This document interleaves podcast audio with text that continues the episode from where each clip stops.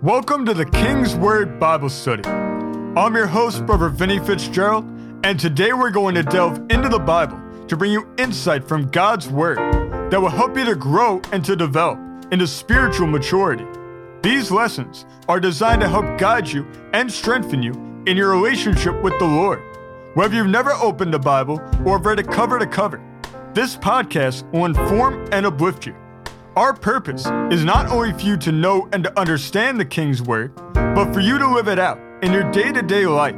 Philippians 4 and 9 tells us whatever you have learned or received or heard from me or seen in me, put it into practice, and the God of peace will be with you. Today, our topic is going to be Paul's preparation. Let's begin in Galatians chapter 1.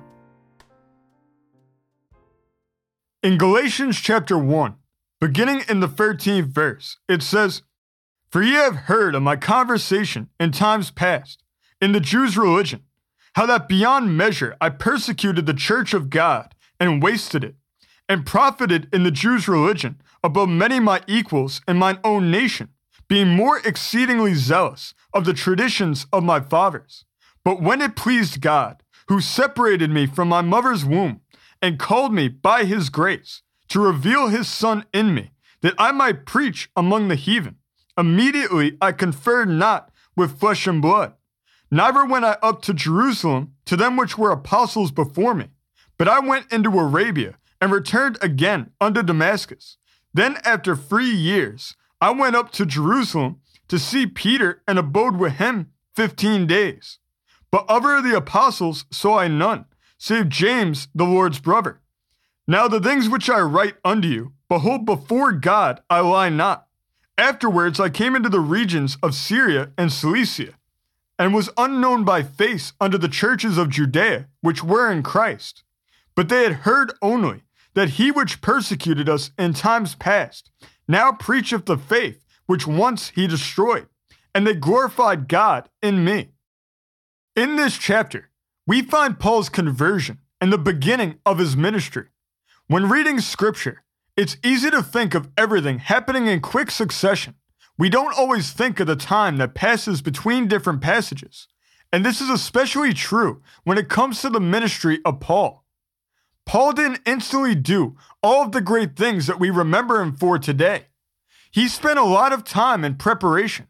Verses 17 to 18 told us Neither went I up to Jerusalem to them which were apostles before me, but I went into Arabia and returned again unto Damascus. Then after three years, I went up to Jerusalem to see Peter and abode with him fifteen days.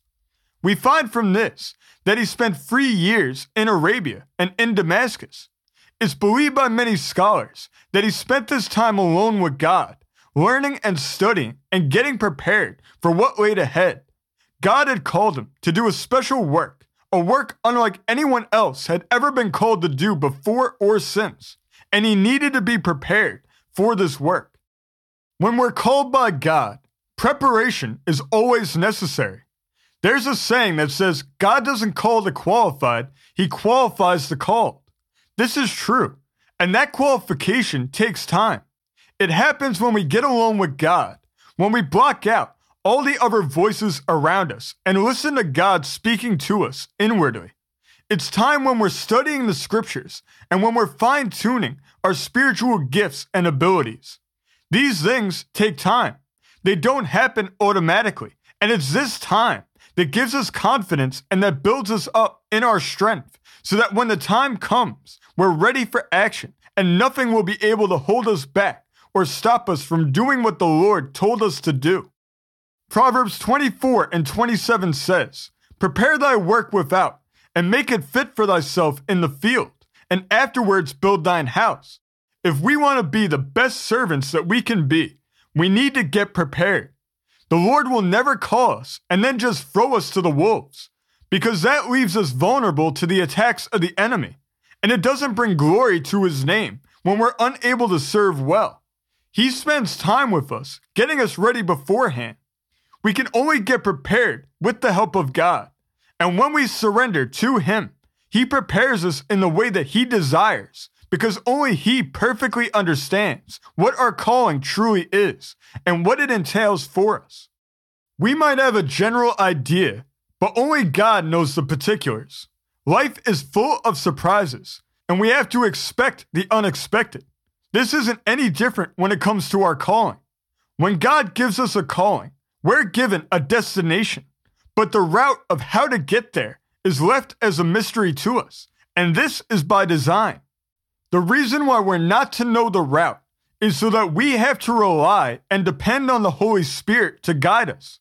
When we put our trust completely in Him, He leads us in the way that we should go. On the road to our calling, there are plenty of unexpected twists and turns. There's roadblocks and speed bumps. There's detours and all other kinds of unexpected directions. But the destination never changes. It's the knowledge and understanding of that destination that gives us hope, that gives us a goal, and that gives us the motivation to keep on keeping on, even when things get tough.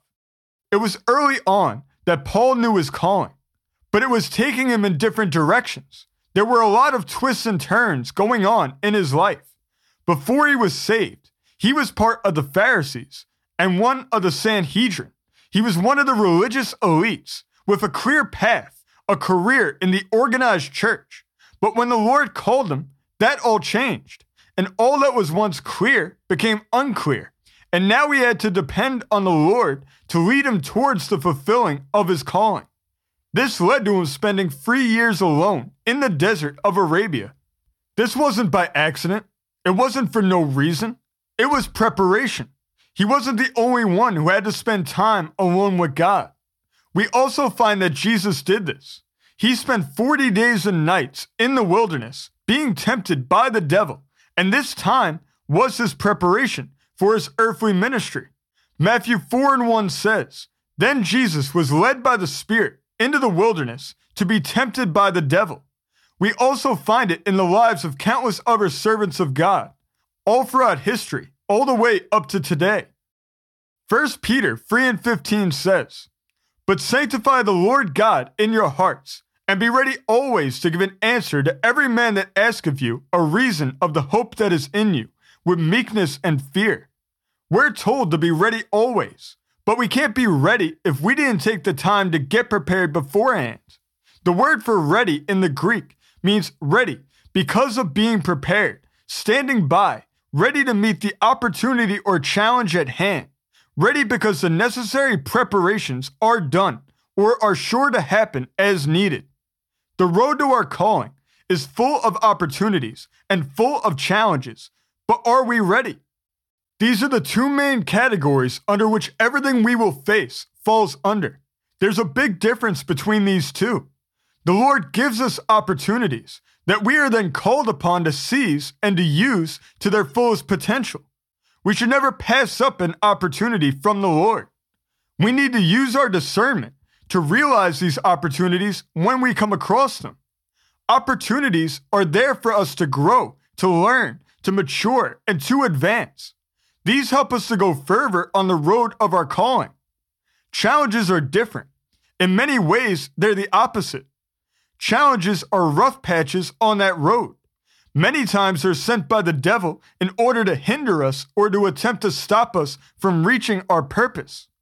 Challenges are meant to hold us back, to hinder, to put us in fear and confusion, and to ultimately stop us. We're meant to overcome challenges, not to succumb to them. We are overcomers by design. When we overcome, God will take even that challenge that was meant for evil against us and turn it into something good. He'll turn it into another opportunity for us to learn and grow, and he'll turn it into an opportunity for us to gain strength and confidence. We know the challenger that we face, and we know his playbook. His plans and his devices never change. And when we stand firm in our calling and on the word of God, we resist. And when we resist, we're promised in the book of James that he will flee. But how exactly are we ready to meet the opportunities and the challenges? What ensures that we'll be able to discern and to do what's right? We find the answer in 2 Timothy. 2 Timothy chapter 3 verses 16 to 17 tells us, all scripture is given by inspiration of God and is profitable for doctrine, for reproof, for correction, for instruction in righteousness, that the man of God may be perfect, thoroughly furnished unto all good works. It may not seem like it at first, but this verse shows us how we'll be ready. First, we need to look at verse 17. In the NASB version, it translates as that the man of God may be adequate, equipped for every good work. There's two important elements here adequacy and equipment. Let's first look at adequacy. When a person is spending time with God preparing, it's a common ploy of the enemy to start to make a person think that they're inadequate for what they're being called to do. The devil wants to make you think that you couldn't possibly do what the Lord is asking you to do. You're not smart enough, not good enough, not strong enough. But all of these are complete lies. The enemy wants to stop you before you even start, because then he neutralizes a threat. You're only a threat to him when you're following the will of God and bearing fruit. His goal is to chop down the tree before the fruit even has a chance to grow. We have to see these lies for what they are. Not only are none of these things true, but none of them were requirements for being used by God anyway. God likes to use the people that you would least expect, the people that seem foolish, those who seem weak, because then the glory won't go to man. It will rightly only be attributed to him. The kingdom of God is an inverted kingdom. The last shall be first, and the first shall be last. And this principle never changes.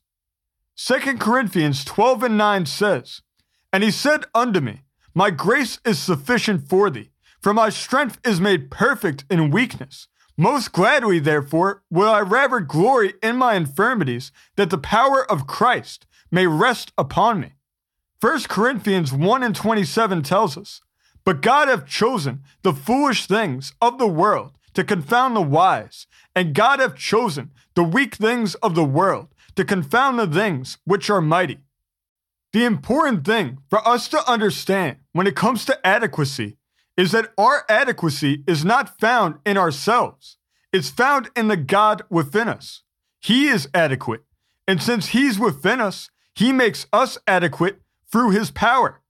Only He can do this. Our adequacy is only an extension of His. The word for adequate in the Greek means perfect, complete, fitted, ready. The concordance goes on to say that it means now, viewed in terms of the present, the here and now, ready now, prepared to function efficiently in the immediate present. It also says that it means ready because of being prepared. This is the only verse in Scripture in which this specific word appears, which shows its importance. God uses our time with Him, preparing us to make us adequate so that we're completely fitted and ready to do the work now. We serve a present tense God, and what He does, He does now. And when we've been preparing beforehand, we'll be ready to answer our calling in the immediate present, in the moment that He sends us. We need to trust Him to make us adequate. The next thing that we need to look at is being equipped. In a similar way to adequacy, many feel that they're not properly equipped to answer their calling. But this is just another lie with the same purpose of getting you to stop before you start. The word equipped in the Greek means to complete, to equip fully, to completely furnish, to supply. The concordance goes on to say that it means to make suitable, fitted because all the parts work together, entirely outfitted. It's used in the passive voice in 2 Timothy 3 and 17, stressing the end impact of Scripture on the receptive believer. Indeed, the Bible thoroughly fits and furnishes each believer to live in full communion with God. They come from the Greek words ek and artizo, meaning get ready, prepare. The same way that the Lord makes us adequate. He fully equips us with everything that we need. We're equipped with all of the spiritual armor that He gives us. But when it comes to our preparation for our calling, the most important piece of armor that we have is the sword of the Spirit, the Word of God. The Word equips us, it teaches us what we need to know, it corrects us when we're wrong, it teaches us the character of God, and most importantly, it reveals to us His will, because His Word is His will. No matter what we're being called to do, we all are in one capacity or another, being called to spread the Word of God.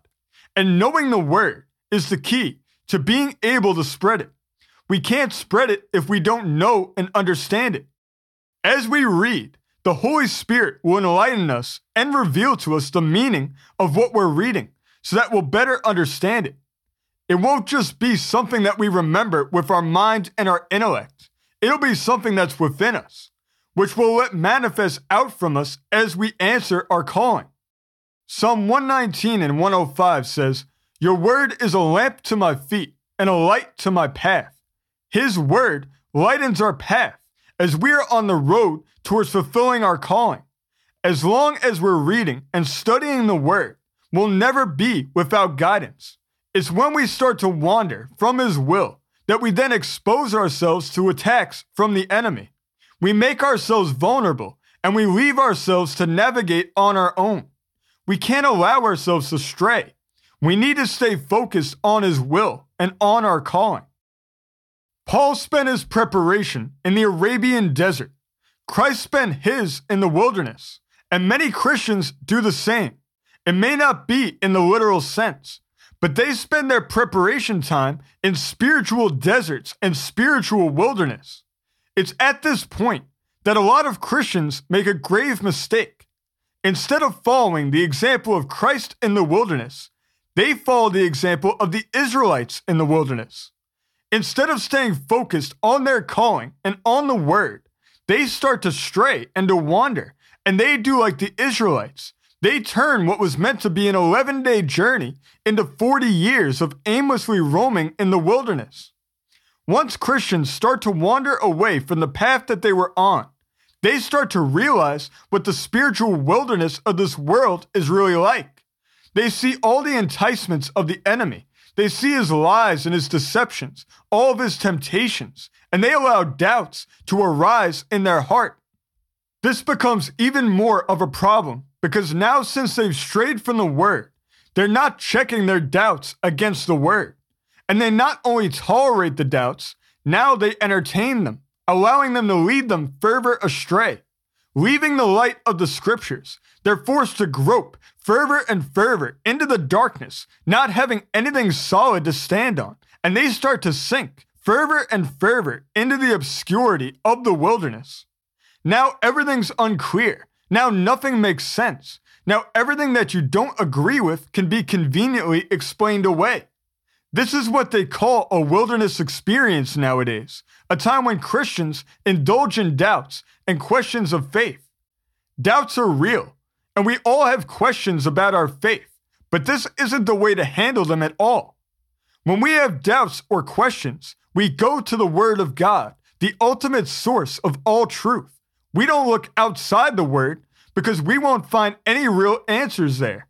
We'll just find lies, and our hunger and our thirst for truth won't be quenched.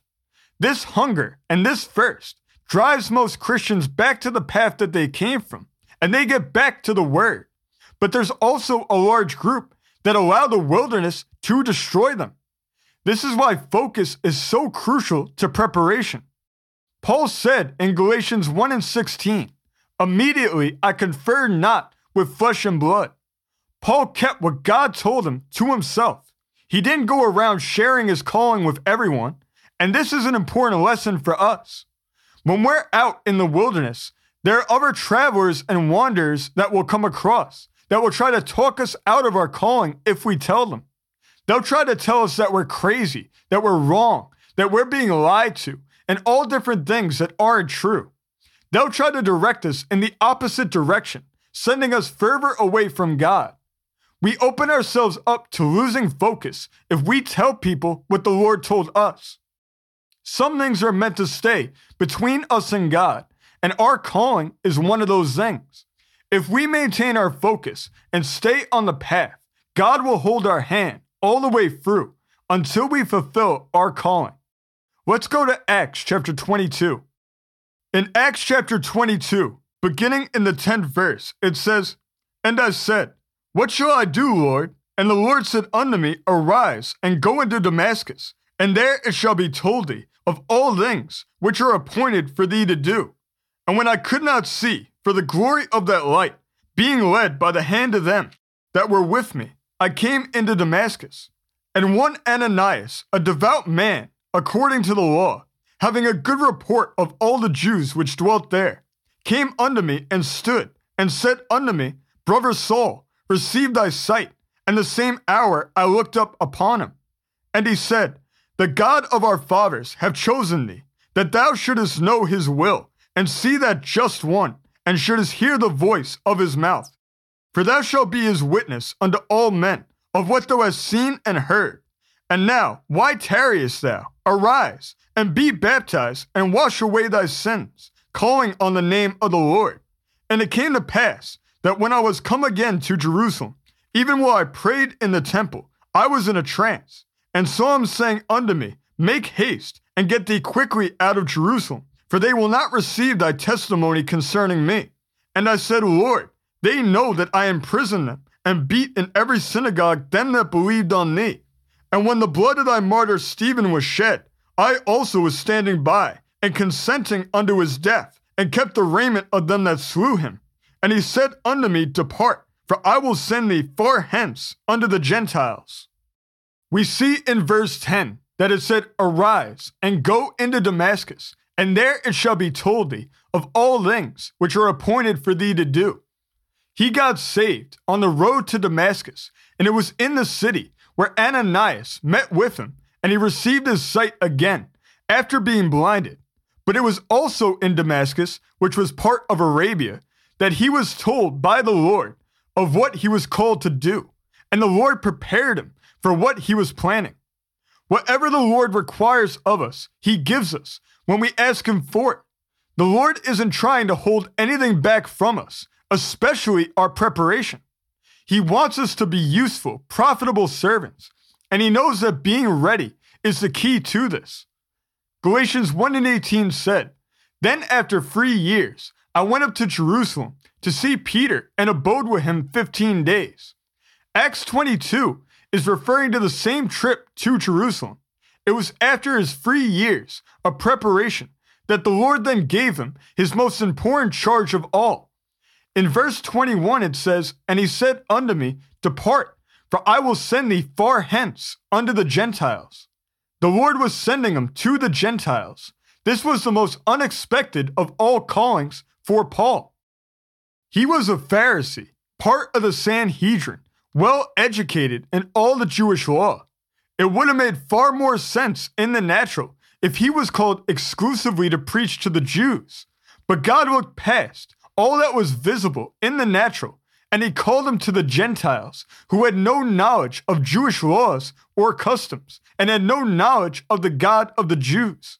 This might make it seem like all that learning that he did, all the studying and prayers were for nothing. But this was exactly what God was preparing him for the entire time.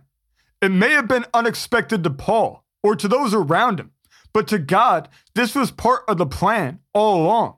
This was exactly the purpose for which he designed Paul. And after that time, alone with God in the desert, Paul was ready. He was ready now, in the immediate present. He was ready to seize the opportunities and to overcome the challenges. He was made adequate by God, and he was fully equipped by the Word. And it's clear from all that followed in his life that his preparation made the difference. And it's clear that he was successful because he was always ready. If Christ, Paul, and countless others all needed preparation time alone with God, we know that we need it too. No matter what phase of life we're in, there's always more preparation that we can do because the Lord always has more for us to do. Let's make the choice today to submit to Him and to trust the Holy Spirit to guide us as He prepares us. Let's close in prayer. Lord, we thank you that you are right now, today, preparing us for all that you have called us to do. we thank you that you have put a calling within our hearts and that you're helping us to know and to understand that calling every day more and more as the Holy Spirit sheds light on it.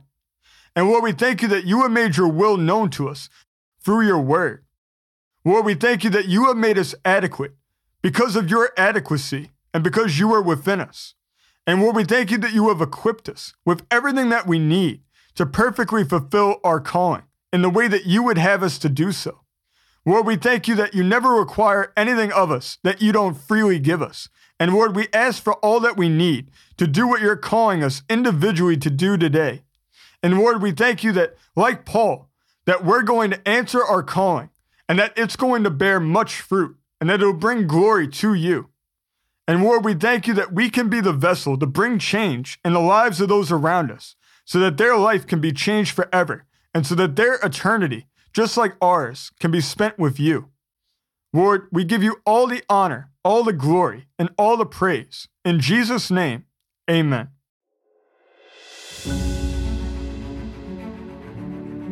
Now, if you want to be prepared to do what God's calling you to do and have Jesus as a part of your life today, all you need to do is to invite Jesus into your heart to be your personal Lord and Savior.